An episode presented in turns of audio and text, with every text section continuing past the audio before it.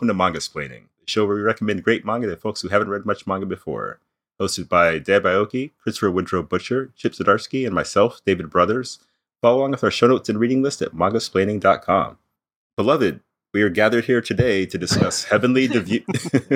yeah, I said the intro right and then whiffed the intro or whiffed Wait, the Is that segue. is that because we record on uh, Sundays now? Yeah, no. Kind of a, yeah, now of it's a all sermon dearly feel? I love it. oh man, we are here to talk about Heavenly Delusion by Masakazu Ishiguro, published by Denpa Publishing, a publisher that I really enjoy, run by Ed Chavez. Sort of the successor to Vertical Comics in a way Hmm. from Kodansha in terms of like staff and making taste in the t- kinds of books they publish. And once I find like an editor or like a licensor who kind of reflects my taste, you know, I follow them around. Like, what else do mm. they got for me? Where are they gonna? Yeah, yeah. What are they gonna pull off? And Denpa's one where I pretty much have an inkling that I'll just try anything they do just because. There's got to mm. be something there. Kind of like how Deb says, like she never understands my picks, but there's always like some kind of kernel of something in there. I feel very similarly about Denpa. Even if I don't vibe with the books, there's like a twist. And with Heavenly Delusion, the twist is kind of that I know this author for their humor work. There's this series called And Yet the Town Moves. It's kind of about a maid cafe, and it's very wacky and postmodern and kind of not about anything, but it was so funny and so well written it went on for, you know, a hundred something chapters, uh, several volumes at any rate. And so this one was a surprise to me because it's basically straight up sci-fi. It's funny, but it's not a comedy manga in a way. Mm. And it's how I found out that this, you know, really funny artist got his start doing science fiction, and the comedy was kind of a sideline. Hmm. And his bio says, while he broke through the sci-fi genre, Ishiguro is best known for his comedies, particularly the Japan Media Arts Award-winning "And Yet the Town Moves" by Shonen Gahosha. Whimsical, stylish, and often surreal, Ishiguro's works are often put into their own unique SF genre, slightly fantastical. And I think slightly fantastical really fits with Heavenly Delusion it's sort of rather than reading the back cover copy if i had to pitch it to someone just standing there it's sort of like all the kids from akira the like espers in a post-apocalypse where there's also like different versions of them outside of their little like study session Yeah.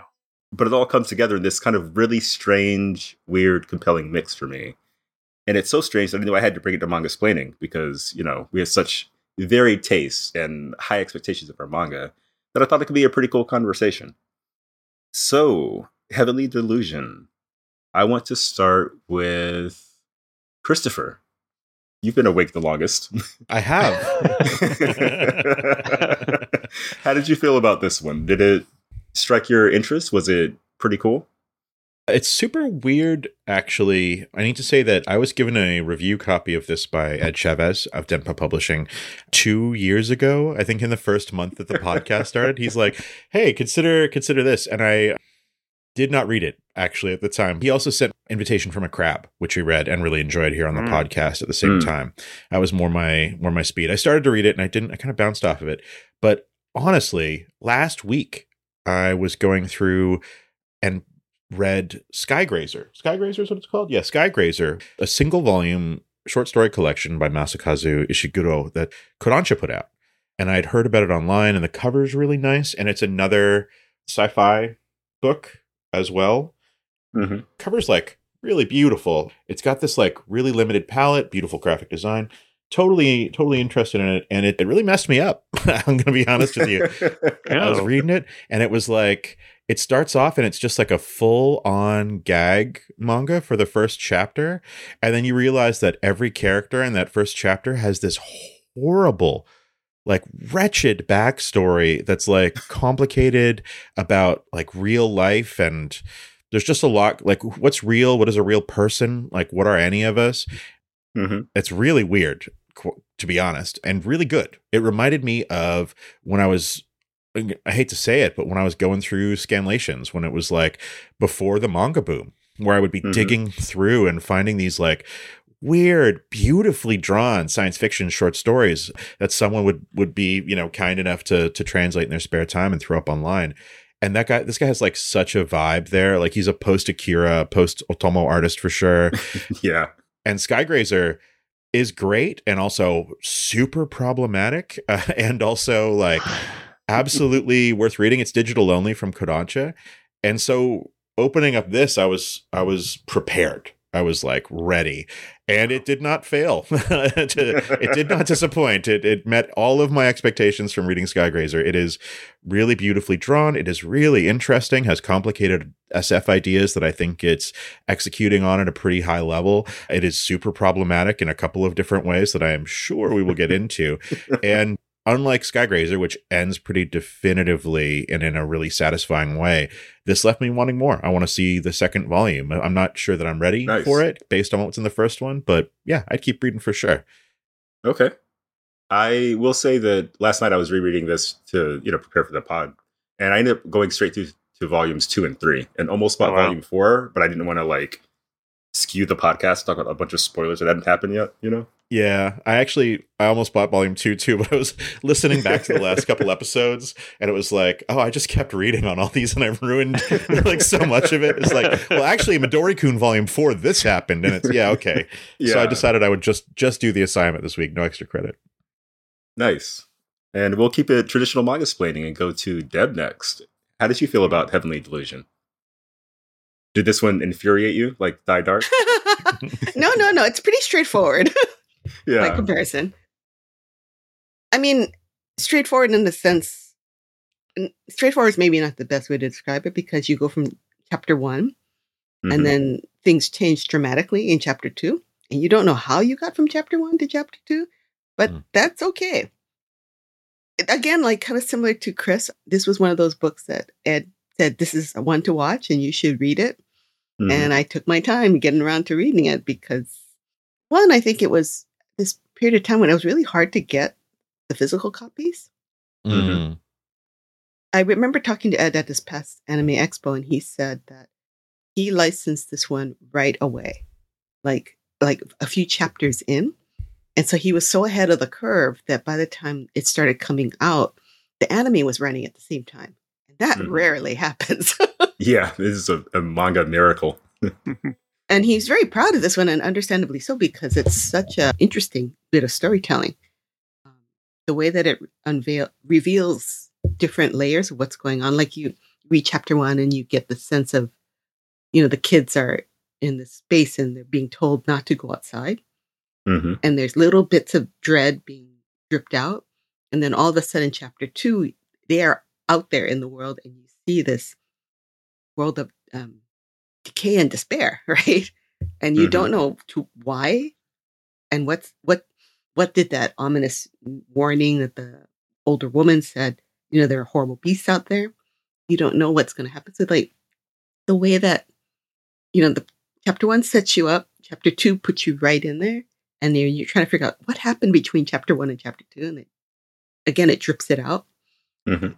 I thought it was really clever in that it it keeps like you were saying, like how both you and Chris were found this so propulsive that you were Mm. immediately compelled to buy the next volumes, and that's good storytelling. You know, that's not a given. Not every story does that. Sometimes some stories you just stop in like chapter two, and you're like, well, that's enough for me.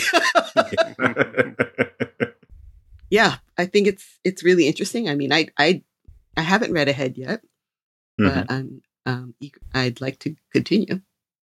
Nice. All right, Chip. What's your take? And also, did any of it seem familiar to you now that you've read 105 manga? I don't know. I mean, like the the Akira stuff for sure. Obviously, Yeah. There's even some faces and expressions and stuff. I'm like, oh yeah, that's such an Otomo thing.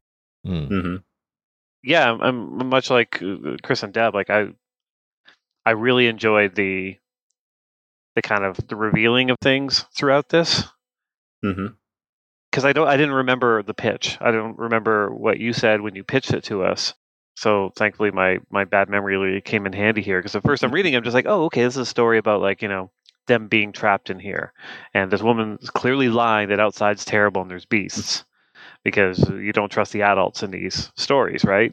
Especially Mhm. the ones in charge. And then like cut to outside. It's terrible and there's beasts. Like, I, I I quite enjoyed that. And then like seeing, you know, the the character that looks like the one inside. Like there's some really nice little mystery bits that they've just kept dropping throughout this. hmm I'm not necessarily a big fan of Walking Dead style stories. Like Mm. Whereas where, but this was like Walking Dead, but like a bit more focused. It felt like the Walking Dead stuff that I did like, which was like early on, where you're mm-hmm. just kind of like you're wandering and you're kind of meeting people and you're kind of figuring things out and you kind of got your little routines. Yeah, I found I found all that like charming and interesting and, and some really nice kind of world reveals, especially when they get to like tomato heaven. yeah, yeah. So it, this sounds like you know the worst pitch of all time, but it, it the whole book felt like Walking Dead meets Lost yeah, Mm. actually. because there, yeah, there's the post-apocalyptic kind of like searching for something, but there's also the mystery, like, oh, what is this gun? What is this symbol? Like, you know, why am I having these like these these uh, visions of things? And like, it really makes you want to go to volume two. Yeah, Mm. and it's really well drawn too. Like some really nice uh, environmental stuff, which we don't necessarily get a lot of in, Yeah. in the manga that we're reading. Like, it felt like there's a lot of effort put into this. Like, obviously, the Otomo influence, not quite on the technical level of Otomo, but who is? but yeah, yeah, some really nice poses, really nice kind of layouts. Yeah, yeah, I, I, I quite liked it. I like the point about the the environmental drawings because the I, before the podcast I showed you know the team the Mon gang some a little sketch I've been working on this morning just you know killing time Yeah. and it's using Ishiguro's artist reference like the way he draws trees and rocks trying to get that effect Okay, yeah. like trying to find his problem solving Mhm. so it's pretty fun. Christopher No, I'm sorry, David. We didn't get your take. Yeah. oh yeah so I found this I love stories where I don't know what's going to happen Hmm. hmm and whether it's like I can't believe this is happening or what the heck is going to happen next. Like Yeah. Gantz is kind of a I can't believe this is happening. This is the dumbest thing in the world. But I have to see what's going to Yeah. be on the next page. Yeah. But this is more like I can't believe this twist. Like I never would have seen anything in this book coming. To be honest, hmm even down to the different motivations and kind of like what propels people forward. It's got a great mix of humor. Like the jokes are really funny when they pop up, but Yeah. the writing I thought was so so well paced. Like Chip was saying, they're kind of like parsing out information, but they do it in a way to where just when you get used to what the environment is, what the setting is, it's like, oh, by the way, this kid can, you know, he's got magic powers too. You know, he's got Yeah, the yeah. Maru touch Mm. or something. But it never feels like a rug pull or, you know, everything you know is wrong. It's just like this didn't matter until now. Yeah. Yeah. And there is some good creeping suspicion too. So it's not a rug pull Mhm. necessarily because the hints are definitely there. Mm-hmm. And I, I think it's interesting too, like the reveals, like you know his his power or whatever. In let's say a Marvel comic, that would be a splash page reveal, like Yeah. and let me do this, and you're like, whoa! but here it's just, it's just part of the story, like it's not paced out that way. Mm. Yeah. Of like of like, yeah, it's like you are just following them. And it's very much an ongoing thing. It's not just like he can do this and that's it. That's how it, that's how they're going to win. It's like he can do this and like nobody really understands why or how it works. And also weird things start happening with it. So like it keeps kind of snowballing into this thing. Hmm. I want to build on what you just said, Chip. I mean, about the way that things re- are, you know, just different than how this a similar plot point would have been, you know, handled in an American comic book. Is there anything that you saw in here that you thought, "Damn, that's a banger idea. I, I, I think I'll do that next time." Oh, geez. Um, I don't. I don't know if there's any specific techniques besides that. I mean, I I quite enjoy the idea of just like the gentle reveals. hmm Yeah, yeah. Not, nothing that that that super jumps out. There are some good like page flip reveals in here Mm. for sure that I definitely didn't see coming. Mm. Like I, I, I really like that the whole story, you know, but like, you know, going to a town, encountering a new person, having another adventure, but like the the the innkeeper who like, you know, Mm. drugs them to keep them asleep and you're just like you- you- you're trying to figure out why and stuff and then when she reveals like, "Oh, it, my son's inside them." They're like, "No, it ate your son." Like uh, Yeah. they're like, "No, no, it protects me and stuff." And then the next page where like her head is just lopped off Oh. in half. That was, I was like, "Oh man." I didn't. Yeah, I was not prepared for that one. yeah, the fact that her the smile is still on her face because it's happened so fast. Hmm. It's a very good visual. this reminded me a lot of Parasyte. Yeah, Parasyte for sure. We should put Parasyte on the list for next season. Mm. But the I had the thought that like the kids made the monster mad, and that's why it killed her. Hmm. You Oh, know, there's like so much there's so much wiggle room in there. Yeah, yeah. You don't like quite what happened know. happened. Yeah.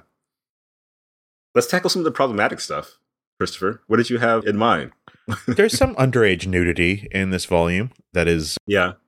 definitely in the realm of like wacky hijinks that a bunch of teenagers would probably get up to, but is also very lovingly rendered. Dude's a great artist. So it's Mhm. like, yeah, I think you can get away with some of this stuff, but if you linger on it with the camera, it becomes creepy. And I think that that's like True. the biggest problem with it and i know it's going to come up in the comments so i did some i did a little bit of research on this because i'd heard oh this uh, i can't watch this anime whatever and there is a scene later on in the series rape scene that is like very divisive in the audience and it's played absolutely Mm. awfully like it's not portrayed even like it's not portrayed like this is like like the stuff in volume Mhm. one is but it is still like so shocking and so horrible for people that read it and weren't expecting it that they've like sworn off of the manga and the anime because of it wow. Wow. but also there's you know there's the last page reveal in this and I, I think we can get away with not without spoiling it that has also triggered a lot of very shitty people and so there's a lot of discourse uh, about this book that is very bad faith as well so it's really hard to um there's a lot of stuff in here that is like very complicated to talk about on a podcast that you don't want to be demonetized but I will say, yeah, I was like, oh, this is like digging through scanlations in the 2000s, the 90s and the 2000s, actually, because you'll flip a page and be like, oh, right, the laws in Japan were very different 20 years ago. Things could be different on Yeah. the page. All right, go to the next page. So Yeah. yeah, and that's like, I don't know. It's it's it's an illustration. It's not a real anybody, but at the same time, it's like, man, it's maybe why this book is coming out from like I don't know. Ed, Ed licensed it early because it's good and it's compelling, and he, like it was bound to get an anime, and then it did, and the anime is apparently really good. But at the same time, I Mhm. think this kind of material from a different publisher wouldn't necessarily fly. There'd be a lot more steam uh, if I, Interesting. steam in, from the shower scene coming up to cover up some bits, that kind of thing. Because that's that's just like that's what Viz does. It's what happened with Udon on summertime rendering that pissed a lot of lot of people off. So I think that Mhm. yeah, I think you're getting the uncensored material here uh, for better and for worse. That's fair. Yeah. I thought of a girl on the shore while reading this quite a bit, actually. that's like my peak. Like, oh no, I can't read this on the bus. What am I doing? Mhm. Oh, wow. Uh, yeah. But I thought this was less titillating in that vibe. Oh, I found Like, it's still very. w- But Girl on Oh, the go Shore was so grotesque, though. Like these are people; these are like Yeah. children that Yeah. feel like the, it's like the end of their life, and they're just like nothing they do matters. Whereas this is like, oh, I got a creeper shot of like the girl that we all like in our class, and I'm sending it to you, and it's like that's very realistic, but also like it's not. The story isn't what makes it a creeper shot. It's Yeah. how he drew it in the book. That's like Yeah. kind of like yeah, that's it's the approach to the material, not necessarily what's happening Mhm. within the context of the story. Like, yeah, within the context of the story, Girl on the Shore is deeply disturbing, but it's meant to be, and I think that that's that. But it's still all going to be hugely triggering for a lot of people who are like, do not want to see any sex or nudity in their books, let alone from a, Yeah. from a teenage character. So, yeah, it's it's it's tough. I think So- there's a bracing moment, I would say. I think in volume three, with like a different crew that they end up with, where I was like, oh, this is like meant for adults, not in like a pornographic way, but like a, a lot of like horrible things are going to happen sort of a way. Which yeah, it's such an interesting balance for him to strike with this book because there are wacky hijinks, but then there's also like horrible things happening to people. But I never felt that the book was Mhm. unbalanced in that realm. Like it tilted too far in either direction. Does that like how did the mix feel for you? actually Chip made a really good re- comparison with Walking Dead, Mhm. and I and I'm, I totally agree with him there. But there's a scene that comes maybe right before Rick and Carl uh, meet Negan, and they're basically camped out overnight in the flatbed of the of a pickup truck, and these two hillbillies come and like restrain Rick and are going to rape Carl, and it is like the most gut wrenching scene that's happened in the book up until that point. It is awful. Mhm. And Rick manages to just get free just in time to brutally murder both of them. And it's just like sobbing and like horrible afterwards. Really powerful writing, you know, like really, really good stuff. Mhm. That is that almost tilted the line for me. And I was like, whoa, this is like, yeah, it's the end of the world, but like it was told in a visceral way, but it didn't really show anything. But then like 10 issues later, the stuff with Negan just like casually murdering people, like the ultra, ultra violence Yeah. of where the series went at that point, I stopped reading. And I'd been reading, I'd literally bought issue one off of the racks. I just couldn't deal with it anymore. It was too much.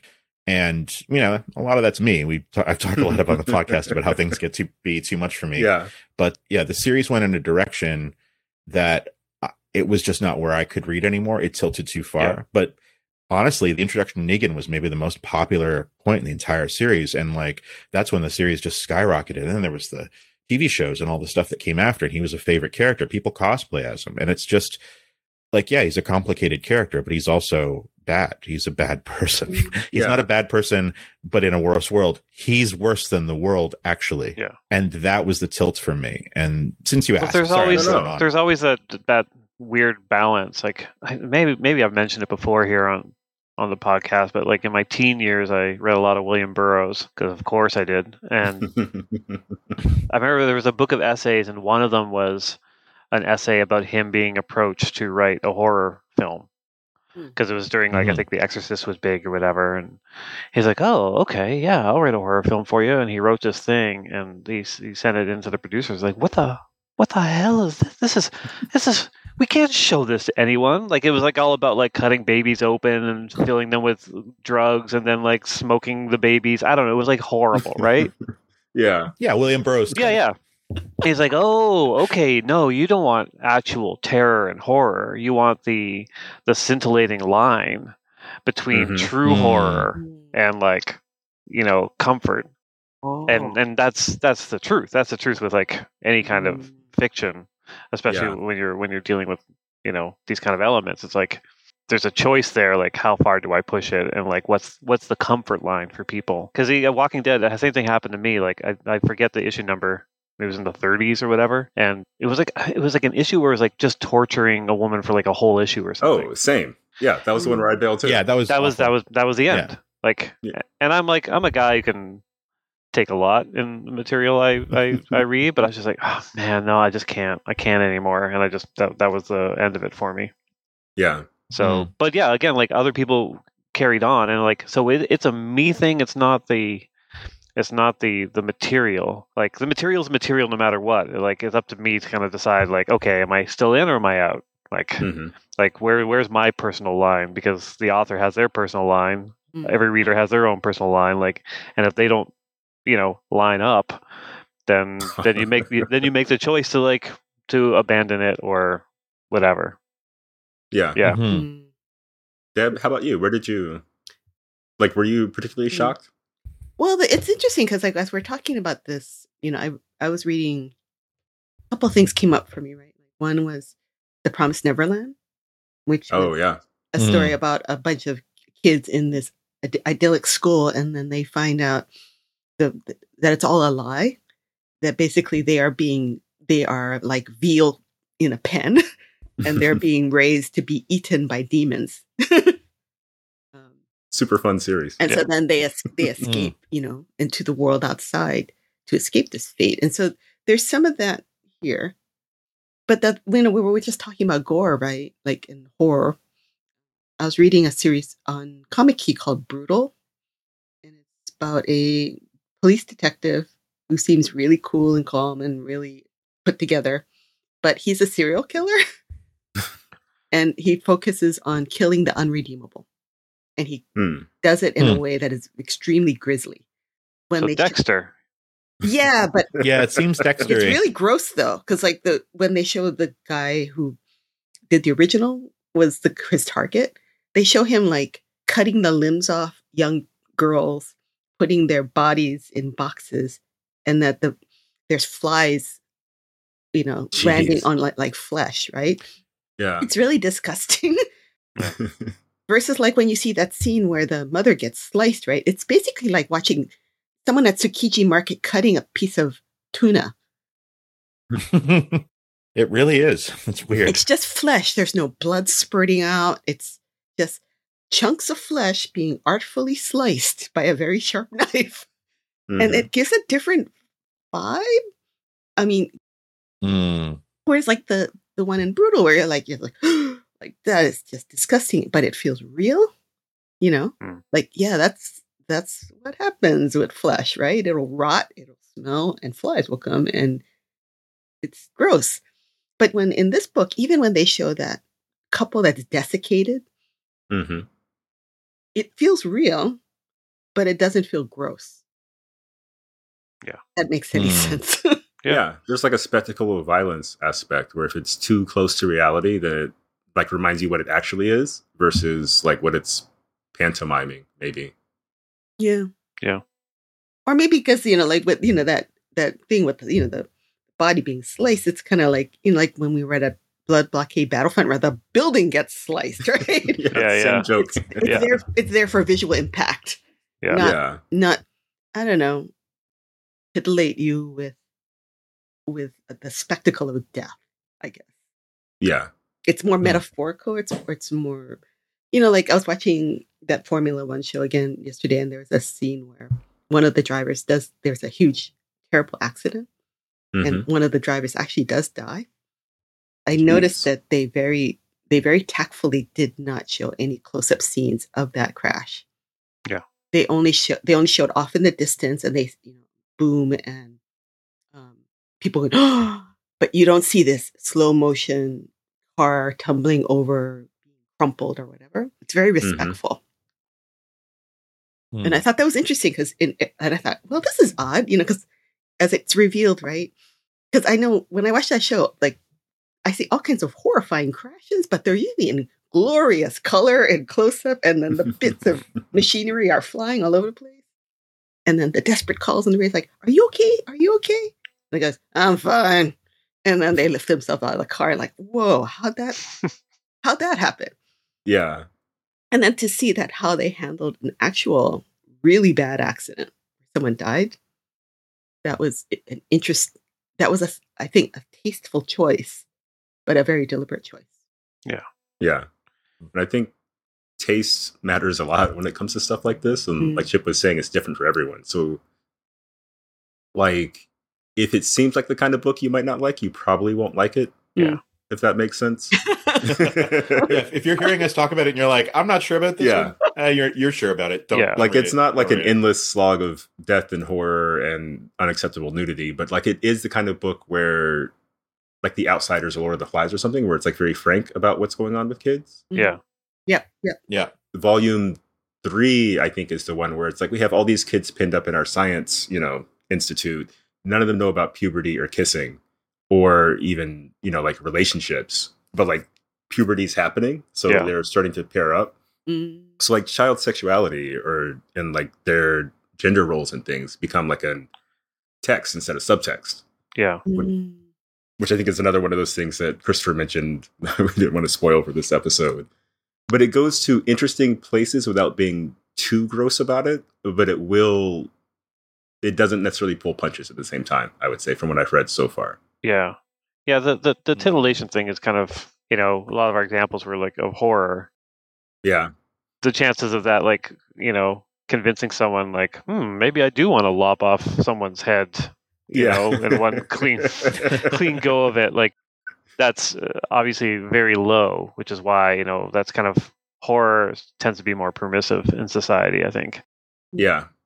Mhm. whereas like you know the underage nudity in here like you know chris pointed out it's very lovingly rendered and it could be rendered in such a way that it's like trying to arouse the reader Mhm. and and that's that's where the kind of the real problem lies because like Mm. you know are you in, endorsing and like fostering an environment where you know people see this as okay and then Mhm. enact it in the real life like you read enough of this and you have that in your head and like oh it's fine it's fine like like i don't i don't know i don't have the answer to that like for me it's it's not titillating at all yeah. but but obviously not of the the mindset of say someone who's into very young girls. Yeah. So that's a tricky. It seems like the Bug Bunny X argument for me though. Like you you don't watch Bugs Bunny and then go, you know, smack someone around with a mallet kind of a thing.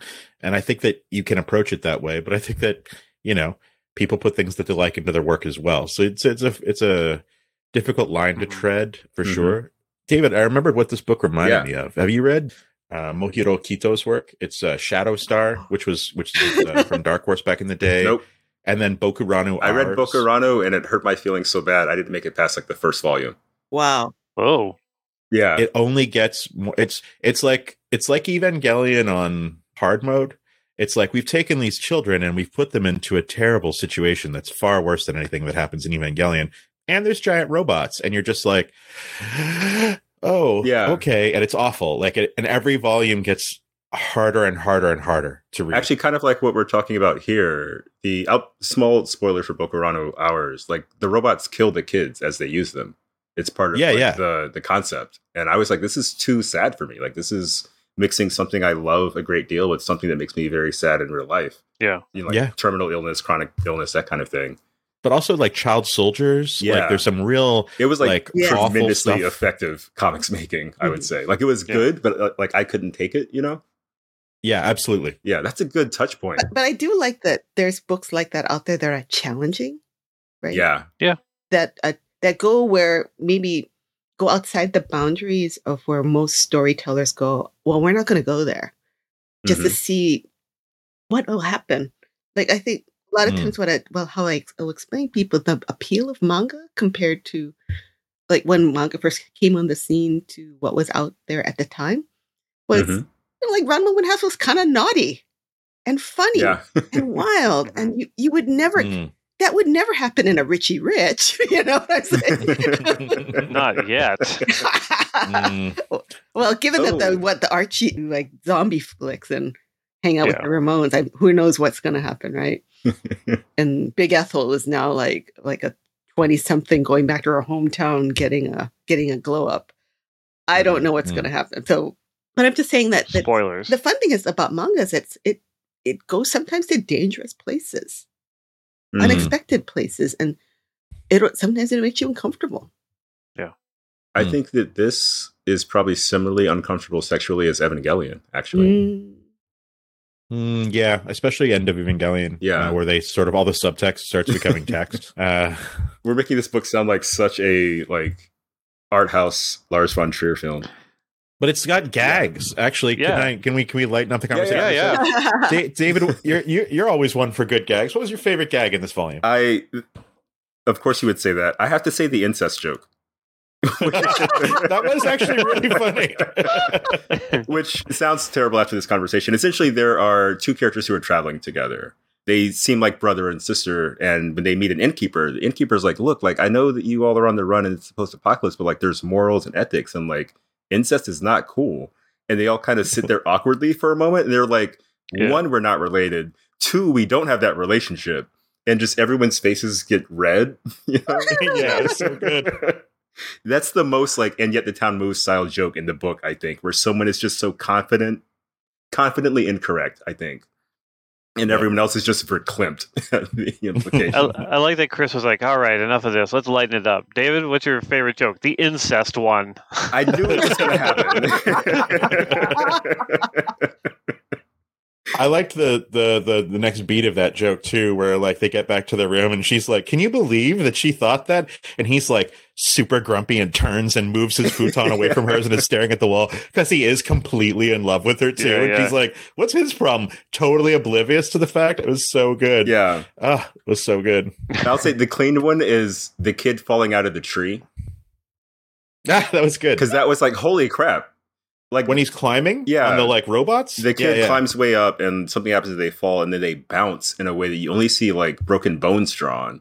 But like because the kid Yeah. is sturdy, you know, they just pop up. They're like, "Oh, that sucks." Yeah. No, it's a good like dramatic irony thing for the reader. I think. There, there are fun little touches throughout this book, and I really like that scene just because of the ingenuity of just like the kids thinking, "Oh, these these these robots can go on any surface. Maybe we can like use them to climb." Like Yeah. it really smart and funny. the, my favorite visual gag was when he finds out, or one of the boys in the facility finds out that like the guy, the older guy he's got kind of a crush on, that's like the good artist, gave a drawing away, and then he like makes up with that girl. But then he walks over and he just like grabs the girl that's sitting next to him and like judo throws her out of the I way screenshot to that sit one down too. next to him. Yeah, yeah. I screenshotted Yeah. that when I was like, and, and Yeah, it that was so great. funny. it was like very, very cutely drawn. yeah. Chip, how about you? Was there anything? I mean, I consider the head slicing a gag. It kind Yeah, of. I was fair. thinking that too, actually. Oh. So I think I think that's that's the one. it's got to set up in a punchline. dark book. Also, there's just something really funny about the the visual and the feeling of like her pruning the toilet so she could sit on a toilet that doesn't work. Yeah, Like great. I'm just like, oh, that's that's fun. That's another like fun little touch. The idea that there's like plants growing out of this toilet, but it's still a toilet. Yeah. And Deb, how about you? What was yours? I, don't, I mean, I'm looking at sometimes there's these really funky little things like, you know, comments about styrofoam lasting forever. Oh yeah, I Yeah. love I love that. Yeah, human ingenuity. Like they built things to last. I'm like, oh god, sure did. amazing. Yeah, that was a It's great one. subtle, but you know. Yeah. This is kind of like a, you know, a David Brothers sweat the small stuff in moment kind of thing. Yeah. when you look through it, it's like, oh, there are these little things in there. It's like, that's a clever little aside, just kind of thrown in there. Little throwaway Mhm. line, little thing. And it's um, it's smart. It it doesn't necessarily turn it into a comedy, but it does stop it from Mm. being like, you know, awful, grim, Mhm. endless despair yeah. that it would otherwise be. There was a line when they have the pop quiz. I could have sworn that I screenshot it. Oh, where a character says, uh, I'm sure of one thing though. Just because you know a test is coming doesn't mean you'll know all the answers. Yeah, And the kid is Mhm, like, Should you look cool saying something like that? Yeah. That was good. If you like those kinds of jokes and you've made it this far in the podcast, check out And Yet the Town Moves. It's a great anime, great manga, and it's full of that kind of like slapstick, I guess, humor. Okay. But I've got one last topic before we close out, and it's a manga splaining tradition. Talking about the art. So we Mm. mentioned Otomo, and there's definitely like a very clear Otomo influence, especially in everyone who lives like outside in the, the apocalyptic areas. Yeah, Mm. yeah, yeah. Some fun characters. Mm. Yeah. Maybe it's recency bias, but I recently picked up a Hisashi Eguchi art book. You know, he's a classically Mm. cute cartoonist. And I feel like there's it's almost like cute Eguchi style faces with Otomo style backgrounds and rendering in a lot of this. It has a very like Mm. appealing vibe in a lot of different ways. But the Otomo way I think is maybe the most obvious. Christopher, how did it strike you? Anything come to mind? Yeah, just Otomo. He's from that that school of artists that's like Otomo. It sort of affected everything I did. He blew my mind, and now I Yeah, have to drop same. off with that. I'm not. I'm not upset about it. Looks great. It did remind me a lot of Bokurano and uh, Shadowstar when I was reading it. Shadowstar has some great environmental drawings because it's set on a small island, one of the one of the you know small little uninhabited Japanese islands that had like a beautiful. It was like really well realized, and it also reminded me a little bit even with some of the art, and it's kind of a tenuous connection, so I apologize. But Carla Speed McNeil's uh, Oh, Finder Okay, yeah. yeah, yeah. back in the day. So there's a there's a sequence, and it's always it's always stayed with me, haunts me actually, where someone's giving a tour through this like city, this part of the city that's collapsed, and it's like, and uh, yeah, this is where you could see a piece of the shields that keeps the like solar radiation off of us collapsed and fell. And we still don't like we don't even know how it works or how to repair it. We're just hoping it holds up. And there's a there's an, there's an ongoing sort of sub story and finder that like all these things that we're building and the technology that we'll continue to build as humanity we won't necessarily always remember how to like have made it. There's already things that you know are made that we can't we can't make in the way that they were made. And that has a lot of when they're like exploring especially the styrofoam Yeah. section they mentioned that was great. But yeah that's that was my touchstone for some of the art as well because carla doesn't draw anything like this like is very uh, draws almost everything with a brush like really like lithe and and and the movement's really interesting but the environments always felt really real in finder like felt very much like these were real worlds and real places that were fantastic. And that was kind of the vibe here too like especially contrasting like we could just say at the beginning the sequence where where uh, Tokio's double is sleeping inside a karaoke room. And for those of you that have been to Japan enough times, perhaps you've also slept in a karaoke room once or twice. And I was like, oh, that's so real. Those couches are so comfortable, sort of. And yeah, that that felt really real. But then you go into the you go into these sort of like ruined bits of of humanity. You go into the facility and you see, and it's all the environment. And so yeah, that was the art that that really stuck out at me. Is like, yeah, the characters are cute and well drawn, but man, does does this artist take a lot of time to to make this place, all of these places, feel real, even even though they're not. And I thought that was awesome. Nice. Yeah. And Chip, how about you? Anything stand out to you? Yeah, I mean, there were a few uh, scenes that, yeah, I, I quite enjoyed the environments, but but this page in particular, which is just like Oh. just a really nice kind of establishing shot of Which page is that?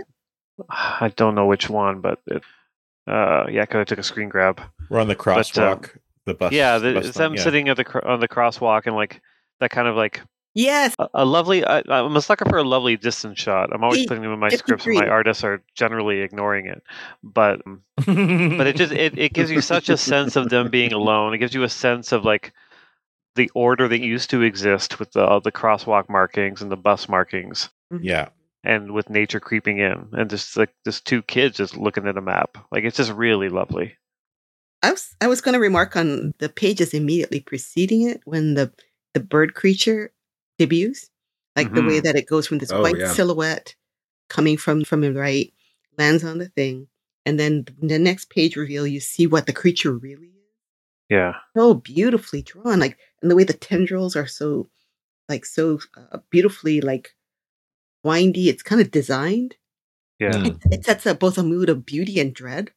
that Yeah, absolutely. Yes, exquisite. Then you immediately switch over to that scene you just described. And when I was re- reading through the next four or five pages, what amazes me is the camera angles he uses. Mm. You know, like he does like this above shot when they're walking, and then he goes to a close shot with them, you know, looking at each, you know, one person talking, and that's the next like what they're seeing. Then and then after that, like on page, they're looking, and there's a perspective when they, they're seeing off in the distance see, these men. Mm-hmm. The fence is pointing straight at them, like the kind of the way that he's not doing this talking heads thing that I, I see a lot of people do, right? Yeah. It's he's using very deliberate composition and angles to draw the eye in Yeah, Mm-hmm. uh, make reveals work. You know, even though the characters are cute, you know, they're stylized. It feels like a movie. I can see Mm. that. Yeah. In terms of camera angles, yeah. You could definitely see them like traipsing through the uh the post apocalypse. Man. Oh man, I didn't. I, I'm flipping through looking for some good art of the initial kind of like bad guys that they encounter on the road. Mm. And they're so awful looking. They're so awful looking, but I, I'm, I'm, but like they really are like they're Otomo meets Dan Clowes. yeah. But there's there's a bit I didn't I didn't like clock. Obviously, going kind of first time through when the boy yells, "I'm a guy," and then the girl goes, "I'm a guy too," and he goes, "You lie." But like the fact that she says, "I'm a guy too," and then they Yeah, she says at out the end, yeah, yeah, yeah, yeah. Mm.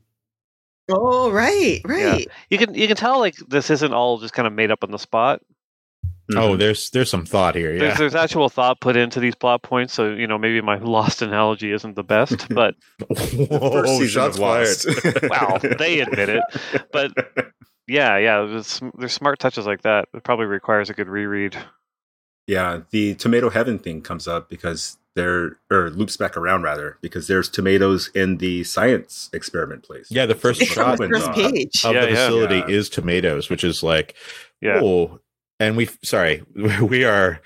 You really had to have read the book for any of this. What we're saying to make sense. I'm so sorry. It's available digitally wherever books are sold, but Yeah, I feel like, I feel like every conversation. but we just keep saying tomato heaven. Come on.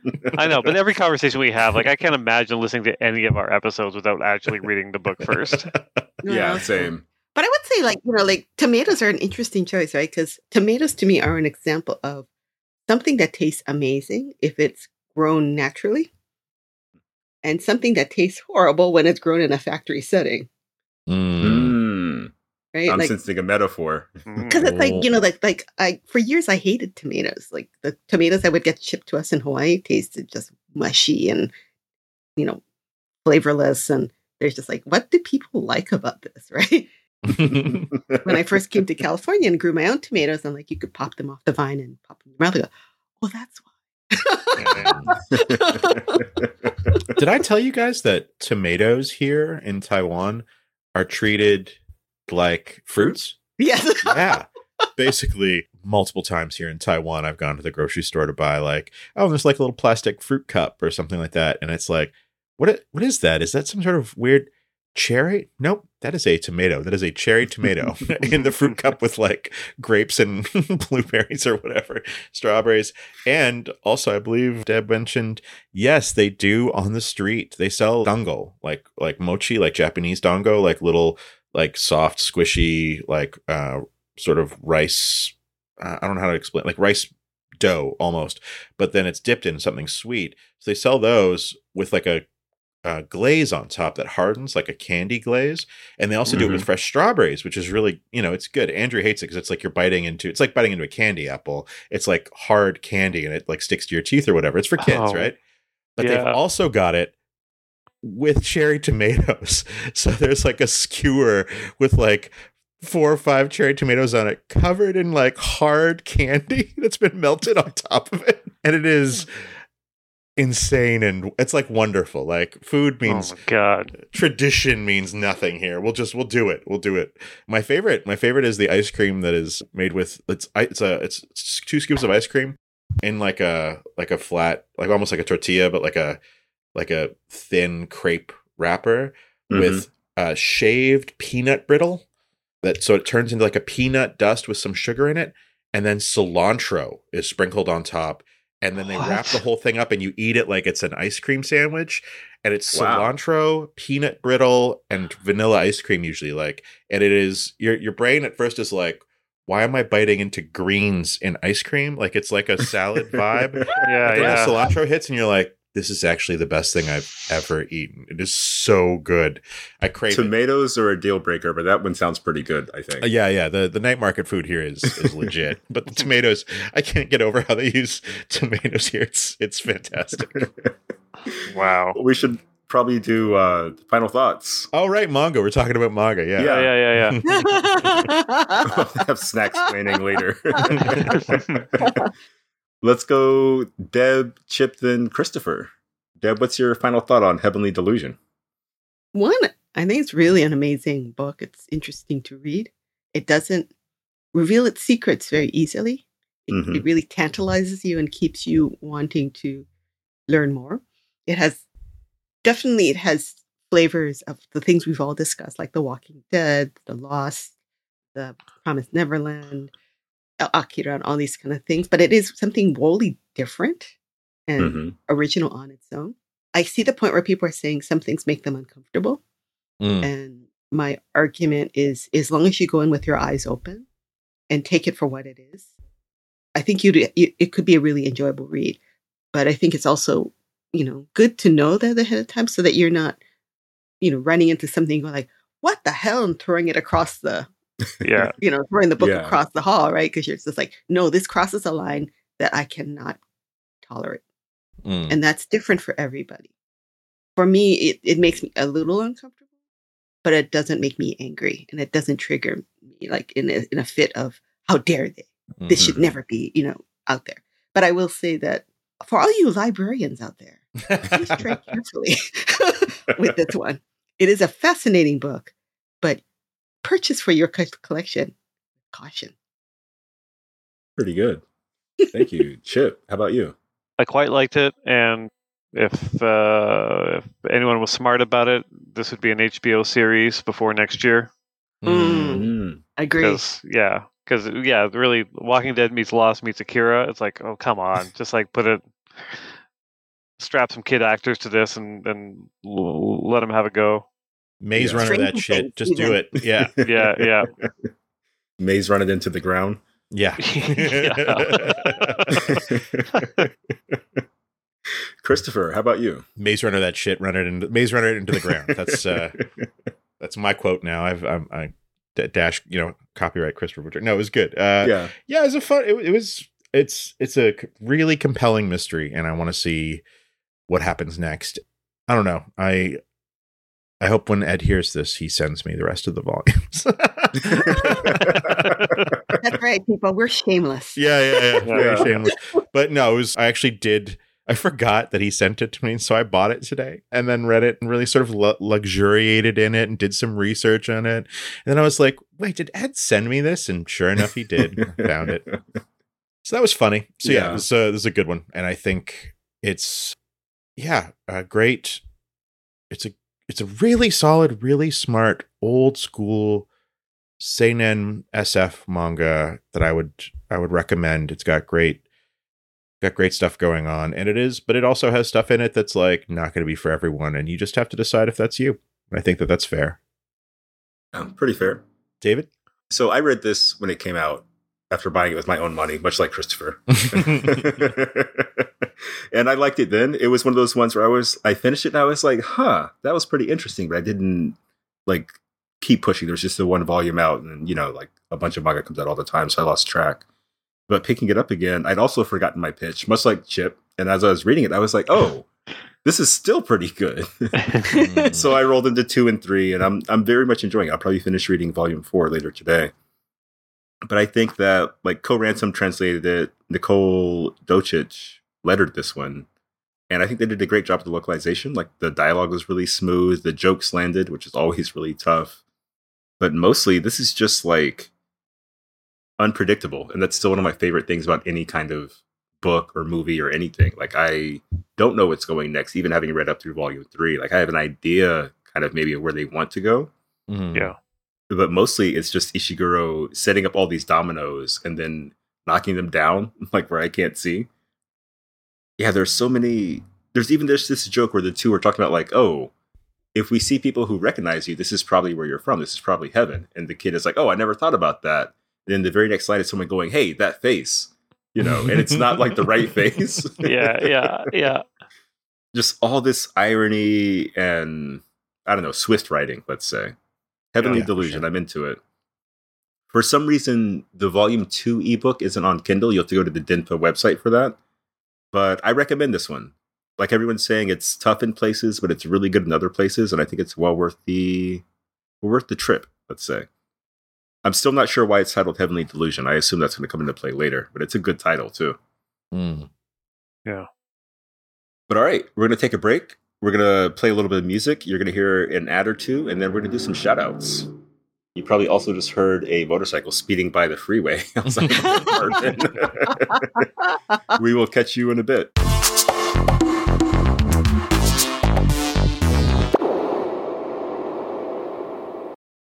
And we are back. We just had a great offline conversation about John Bogdanove's X Factor and the effects it had on us as kids.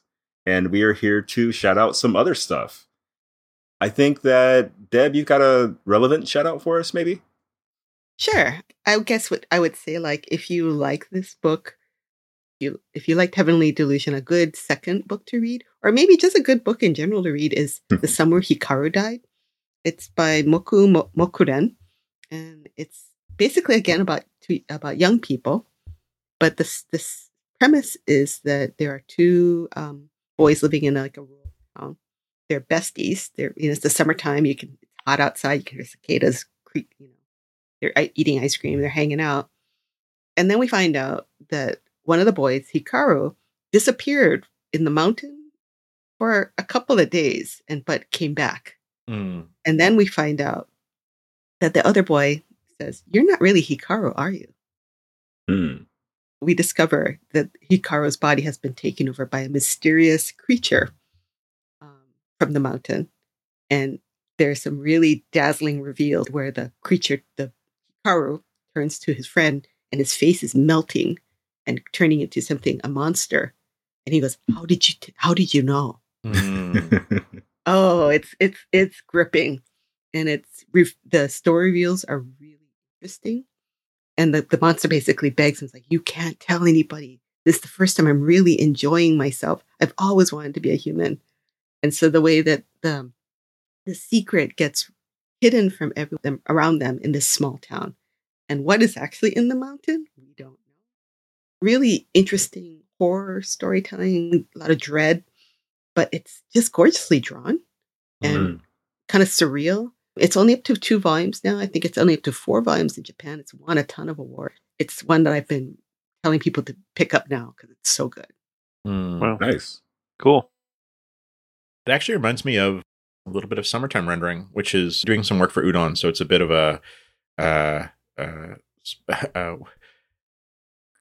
conflict of interest, conflict of interest. But but no, for real, summertime rendering is about this guy going back to his hometown, and uh, because his sort of childhood crush has passed away, but she drowned, and she's like, well, how could she drown? She's such a strong swimmer. They live on the island, and you sort of gradually realize that something that is part of this like quaint small town religious sort of situation is actually something very very dark is happening and has been happening over and over again for thousands of years on this one island. And it's it's really good. Like the mystery is really good. It's not there's a couple of creepy moments but it's not played like a horror. It's definitely played more fantastic than that but it, yeah i was i was shocked when i was reading it because it's such a page turner like you really want to see what happens next so I think if you read the first volume, you'll you'll be hooked and want to grab the rest. But that wasn't my shout out actually, although sure, I get two.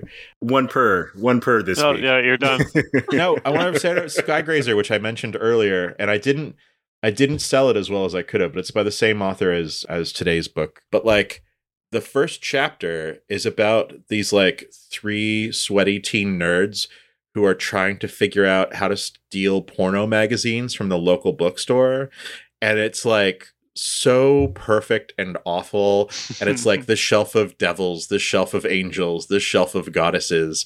And it's like so good. And these kids are like hilarious and like it's it's it's dumb and funny and whatever.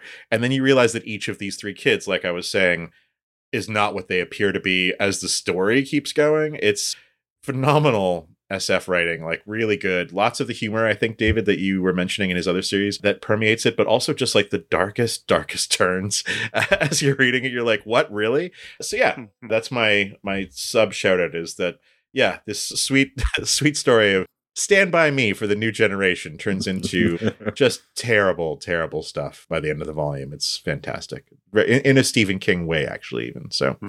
so yeah. you convinced me. I bought the volume while you were talking. Oh shit! Wow. Yeah, yeah, yeah. There you go. I You won did it. two this week. That's great. Though I had a follow up question for you. Now I can't. What was your? Never mind. I lost it. By summertime rendering? Yes, absolutely. You should.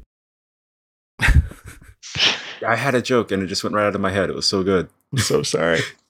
Chip, what do you have for us? Do you have a shout out? Well, I have a follow up from last week's pre shout out, which I was Mhm. shouting out Doppelganger by Naomi Klein. And now I finished it, so I can fully shout it out. Mm. Nice. It's amazing, and it's the kind of book where she so thoroughly dissects kind of everything happening in the world right now that almost every conversation I've been having the past week, if someone mentions any kind of topic, I'm like, well, it's interesting because Naomi Klein says. I'm just I sound like an asshole basically everywhere I go. But it's so good. She's so good at uh, spotting patterns in the way the world works and what's kind of happening underneath the surface and between left and right and politics or whatever. And it all comes down to capitalism. Spoiler. Weird. Yeah, I know.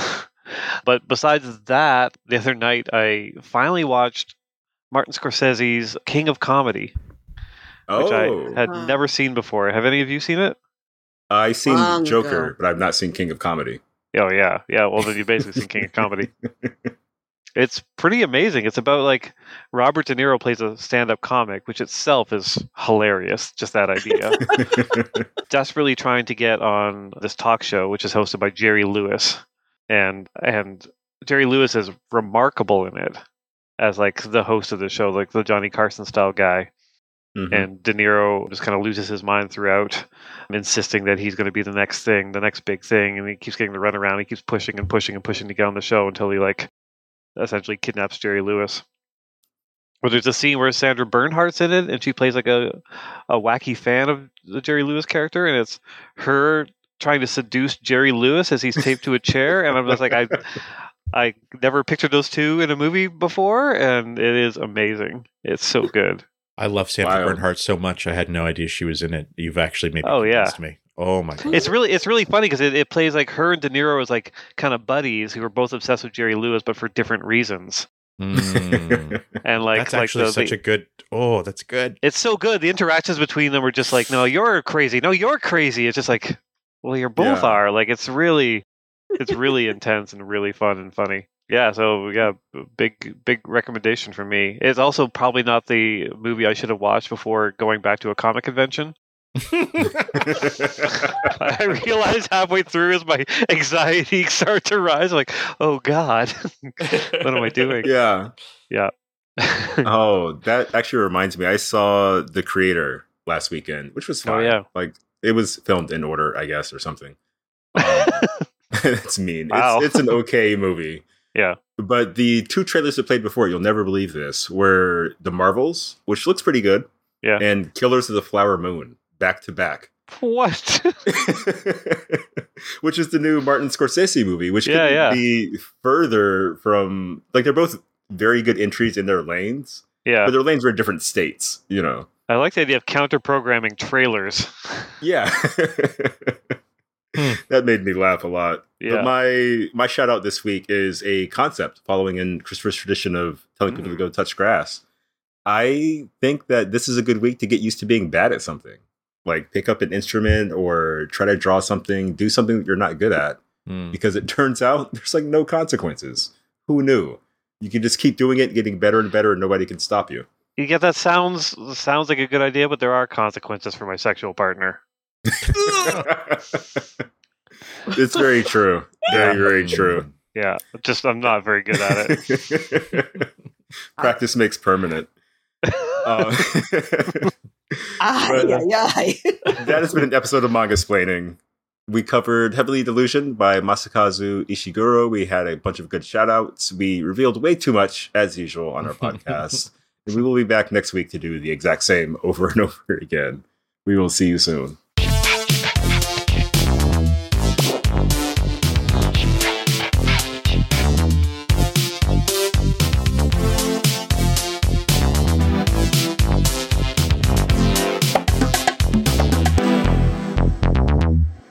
This has been Mangasplaining, episode number 111.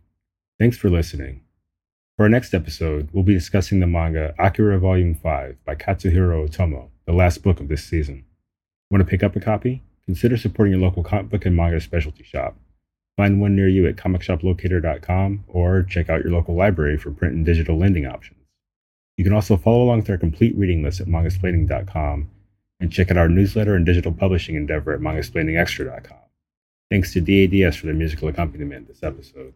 $5,000. That's the average amount of money people in the U.S. are now spending on gas in a year. Five grand. That's crazy. If you drive, you have to download Upside, the free app that gives you cash back every time you get gas. That's right. You can earn real cash back with Upside just by buying the gas you're already buying. You can literally start earning cash back today. I use Upside every time I fill up, and I've already made around two, three hundred dollars. You're putting gas in your car anyway. Why not get real cash back? If you like free money, download Upside. I'm saving the cash I earn from using Upside to help pay for a vacation later this year. Download the free Upside app now to earn cash back every time you buy gas. Use promo code GAME to get an extra 25 cents per gallon on your first tank. You can cash out anytime right to your bank, PayPal, or a gift card for Amazon and other brands. Just download the free Upside app and use promo code GAME for a 25 cents per gallon bonus on your first tank. That's code GAME for a 25 cents per gallon bonus.